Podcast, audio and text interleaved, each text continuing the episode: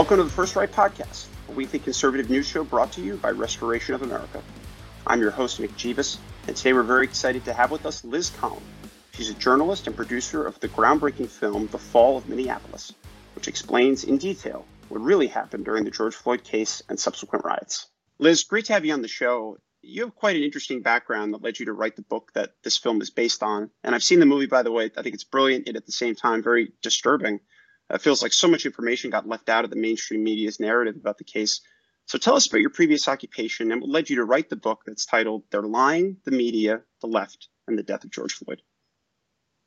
Thank you for for having me on uh, and and taking an interest uh, in in all of this because this really did change so much for for so many of us. But yeah, I was a mainstream media reporter uh, for 20 years uh, b- before all of this, and kind of landed my dream job back home in in Minneapolis, Minnesota, uh, back in 2008, where I worked for for almost uh, 15 years in, in all.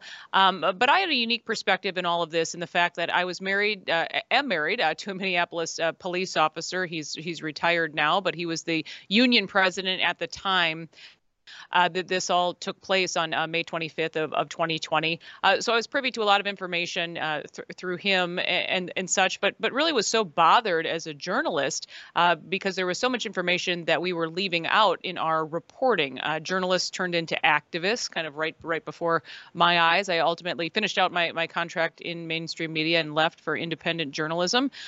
you know, and was able to put this put this book out and, and this documentary really just to set the record straight because I think people are just tired uh, uh, of being lied to uh, after after so long. Amen to that. I worked in the mainstream media as well and, left for this job, so I can definitely relate to you there. It's lost its uh, objectivity, and the information you present in this film it's startling. It, it shows a justice system that's withered away. It doesn't seem to exist anymore. Derek Chauvin and the others, it looks like they were sacrificed and offered up to this woke mob. In your opinion, how does something like that happen? How did we get to this point? Yeah, and there are there are many people, um, yeah, or many questions I, I should say that just don't have answers uh, at this point. That is, in fact, uh, one of them, and, and why we just wanted to lay this out. These are really just facts, as controversial as those seem to be uh, nowadays, and people can make their make up their own mind. But I think it's very apparent from talking uh, to these families, uh, to the police officers, not only involved, uh, but the police department in Minneapolis, that in so many ways was also sacrificed to to the mob. But you know, is this really what we want? Want our you know so-called justice system to to look like and we have to answer that question as as citizens of of this country. And we do have power to to push back uh, against this by holding people accountable accountable. It's supposed to be the job of of the media uh, but but it seems that that they kind of fell for all of this uh, hook line and sinker as well. And also there was this culture of fear. I mean i experienced that uh, where i was working before um, the mob came after came after me. They they showed up at my doorstep several times uh, for for different protests that took place that summer you know, not only demanding that I lose my career, but that I be killed uh, in, in, the wake of this. Um, as crazy as that sounds, that's reality. That's that's what was happening. Uh, but for too long, I think people ha- have been fearful to to speak up and, and speak out against this. And I hope this will uh, change some minds that that we need more people um, to do just that. You mentioned people willing to go to the extreme, and we learned just days ago that Derek Chauvin was stabbed and seriously injured in prison. Do you think the timing of this documentary had anything to do with it? And do you think the prison system did all it could to protect them? Yeah, we obviously we're heartbroken to hear about the news. It's so troubling the the timing of all of it. Uh, Derek Chauvin had been in that facility in Tucson, Arizona, a medium security facility for 15 months when this took place, with no issues uh, at all. His uh, mom had talked about how he felt safe there. I've been in touch with him, and there were never any um, issues that that he led on. Um, and it's also interesting too that the, the man who put him there in the first place, this is the Attorney General of Minnesota, who was the, the head of the prosecution in this case. He is the the first one uh, to get any sort of health update uh, on Derek Chauvin after this stabbing, and he quickly says that he's uh, stable and expected to survive. But that news is channeled to uh, Attorney General Ellison days before his own family, Derek Chauvin's family, receives any word at all, and it's been very quiet uh, ever since. There's no information on who's responsible, uh, really anything else beyond Derek being in, in stable condition. So um, the, the, timing does seem to be very suspect, but but sadly sadly, we just don't know uh, much more at, at, this point. Reeks of corruption, but I'm not surprised. I'm sure you aren't either. What do you think the chances are that Chauvin and the other officers get a new trial, particularly Chauvin having the longer sentence? Is there any chance for justice, or is this just the way it is now?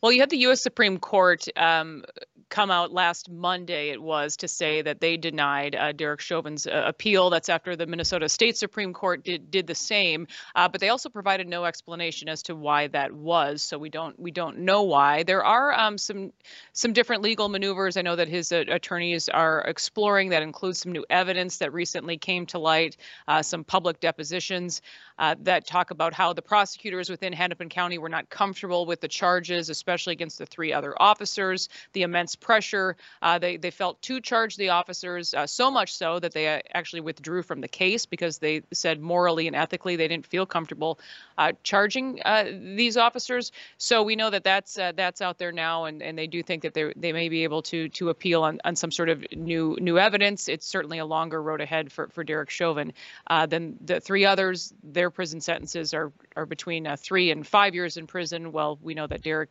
got nearly 22 years in in prison. Yeah, uh, uh, unbelievable. Let's talk about George Floyd for a moment. He's been deified. I mean, they are treating him like a hero. There's a bronze statue of him in Minnesota, a square named after him. Yet his criminal record is extensive, and I noticed this in your film. You go over a conviction for delivery of cocaine, possession of cocaine, aggravated robbery, theft, robbery with a firearm. List goes on and on. How were these facts obscured from the public and the jury at the time? And was this geared toward a cover up to crucify Chauvin? Yeah, there's so much uh, about this that was hidden from the public. And also another reason we did the film is again here are the facts. You decide if you feel differently if you would have known about this very early on. And these are things that that the police chief knew about. These are things the mayor of minneapolis knew about. The governor of minnesota knew about uh, including this interaction that took place with uh, with george floyd um, on that day. And the body camera vo- footage is with, withheld from the public which has never happened uh, in any sort of critical incident uh, involving the minneapolis police department. There's a reason uh, the taxpayers footed the bill for body camera body cameras to go on every uh, cop in, in Minneapolis years ago. Uh, but yet um, you have you have George Floyd complaining how he can't breathe uh, long before Derek Chauvin arrives on scene. Uh, he himself asks to be laid on the ground after he refuses to comply, comply and be put in the back of a, a, squad car. He's denying that he took any sort of drugs. Um, there was much to be said about about his criminal history and moreover, an arrest that took place in, in 2019 that was eerily similar to what uh, transpired in, in 2020. But, but again, in, in 2020, we're told that Minneapolis police never had anything to do uh, with George Floyd. They'd never heard of this guy before. Uh, but then, you know, uh, he, kind of why I titled my book, uh, They're Lying, uh, another one of the lies, because he was the, the, subject of an undercover drug investigation that took place in 2019, and his arrest is, is captured on, on camera then. And if you play them side by side, they're very similar. And correct me if I'm wrong, in the documentary, there was talk he had fentanyl in his system and a level that could have OD'd, someone could have overdosed on. Yeah, there, there's so much to be said about the medical evidence that was also really uh, withheld from the public for the most part. Um, you have uh, three times the lethal limit of fentanyl in, in George Floyd's system, along with methamphetamine. More importantly, no strangulation marks, uh, no bruising to his neck, uh, no asphyxiation. Uh, you know, again, we're told this is the most racist police officer and the most racist uh, police incident in, in U.S. history, and the, the medical evidence certainly didn't um, you know, point to any of that. You also have um, George Floyd recently recovering from COVID. Uh, he has a bad heart with 75% blockage in one artery. He has a tumor uh, that mysteriously there are no real tests uh, on that are kind of that's kind of telling uh, as well. So that there's medical professionals have kind of described sadly uh, George Floyd as a bit of a, a ticking time bomb um, and, and, officers obviously didn't weren't fully aware uh, of the kind of condition uh, that he was in. Yeah, he was rambling, talking about having been shot previously when he had never been shot. So he was obviously uh, incapacitated. But I want to ask you about the officers uh, again. With these punishments that they were given, we're talking years in prison for police officers. Do you think these punishments are going to deter law enforcement officials in the future from stepping in and doing their job? Because they're going to think, I'm not going to step in. I'm going to get crucified. I'm going to go to jail. Has this affected the mentality of our police nationwide? Oh, 100%, absolutely. Um, and it didn't take very long for that to be the, the case. In the film, we talk about um, why officers uh, decided to leave, and it was just just that, sort of the number one response. Uh, not only do they have to worry about losing their job on a daily basis, they they worry about losing their their freedom. and what other profession is that you know is that taking place? Um, so the Minneapolis Police Department lost nearly 40% of its uh, force in the wake of all of this, and and obviously this sent the message also across the country. Uh, I I believe there's not a lot of proactive uh, police work happening anymore, um, because why would you go ahead and put that on put that on on the line? Uh, we have the police police departments in a way sort of acting like fire departments, uh, coming in after after things, and, it, and, it's really too bad. We, are all less safe, uh, really really because of of all the lies that were told right here in Minneapolis. So for the last question, I want to break it down into two parts, and if you could answer the, the first part about the media, uh, members like us of independent media, people in the public eye, what can they do to support this film and the message of the film going forward?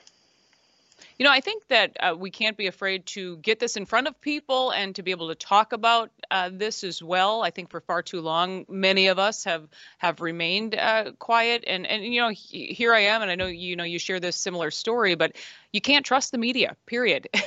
I know I know I'm sure. still kind of technically uh, you know a member a member of it, but these were daily conversations that I was uh, privy to for for years, shaping uh, what the public thinks about then things uh, poisoning them in in a sense. I really saw that with law enforcement, how the media covered covered these stories so irresponsibly uh, and helping to poison the public. I believe in in a certain way. Um, so so I think that you know there's something to be said about declining ratings. People just don't watch the news like like they used to. There are you know honest journalists out there, for, for certainly.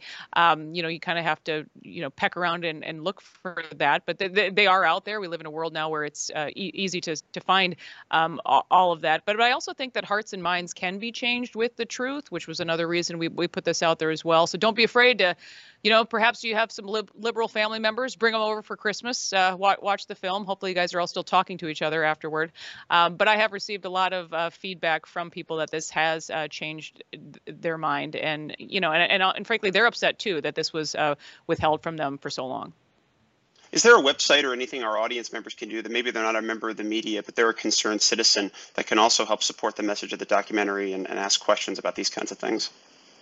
Yeah, so we're at the fallofminneapolis.com. That's where you can watch the, the film. And again, it is free. It was a crowd-funded effort to get this thing um, made at all. And um, also, I work for a place, uh, Alpha News, alphanews.org. Uh, we're a Minnesota-based uh, independent media company, so you can follow us on, on all the, the social media platforms and such. But we really focus on things that the mainstream media uh, does not cover. And you know uh, very well that there's an awful lot of it. So we're, we're busy here at Alpha News, no doubt it was encouraging to see under the movie the banner on the Rumble that it had gotten over a million views. So it's getting out there, and, and we're glad that you did it. So thank you so much for being with us, Liz. I'm sure it was a difficult topic to cover, but we thank you for your pursuit of truth, and we hope more people get to hear the full story.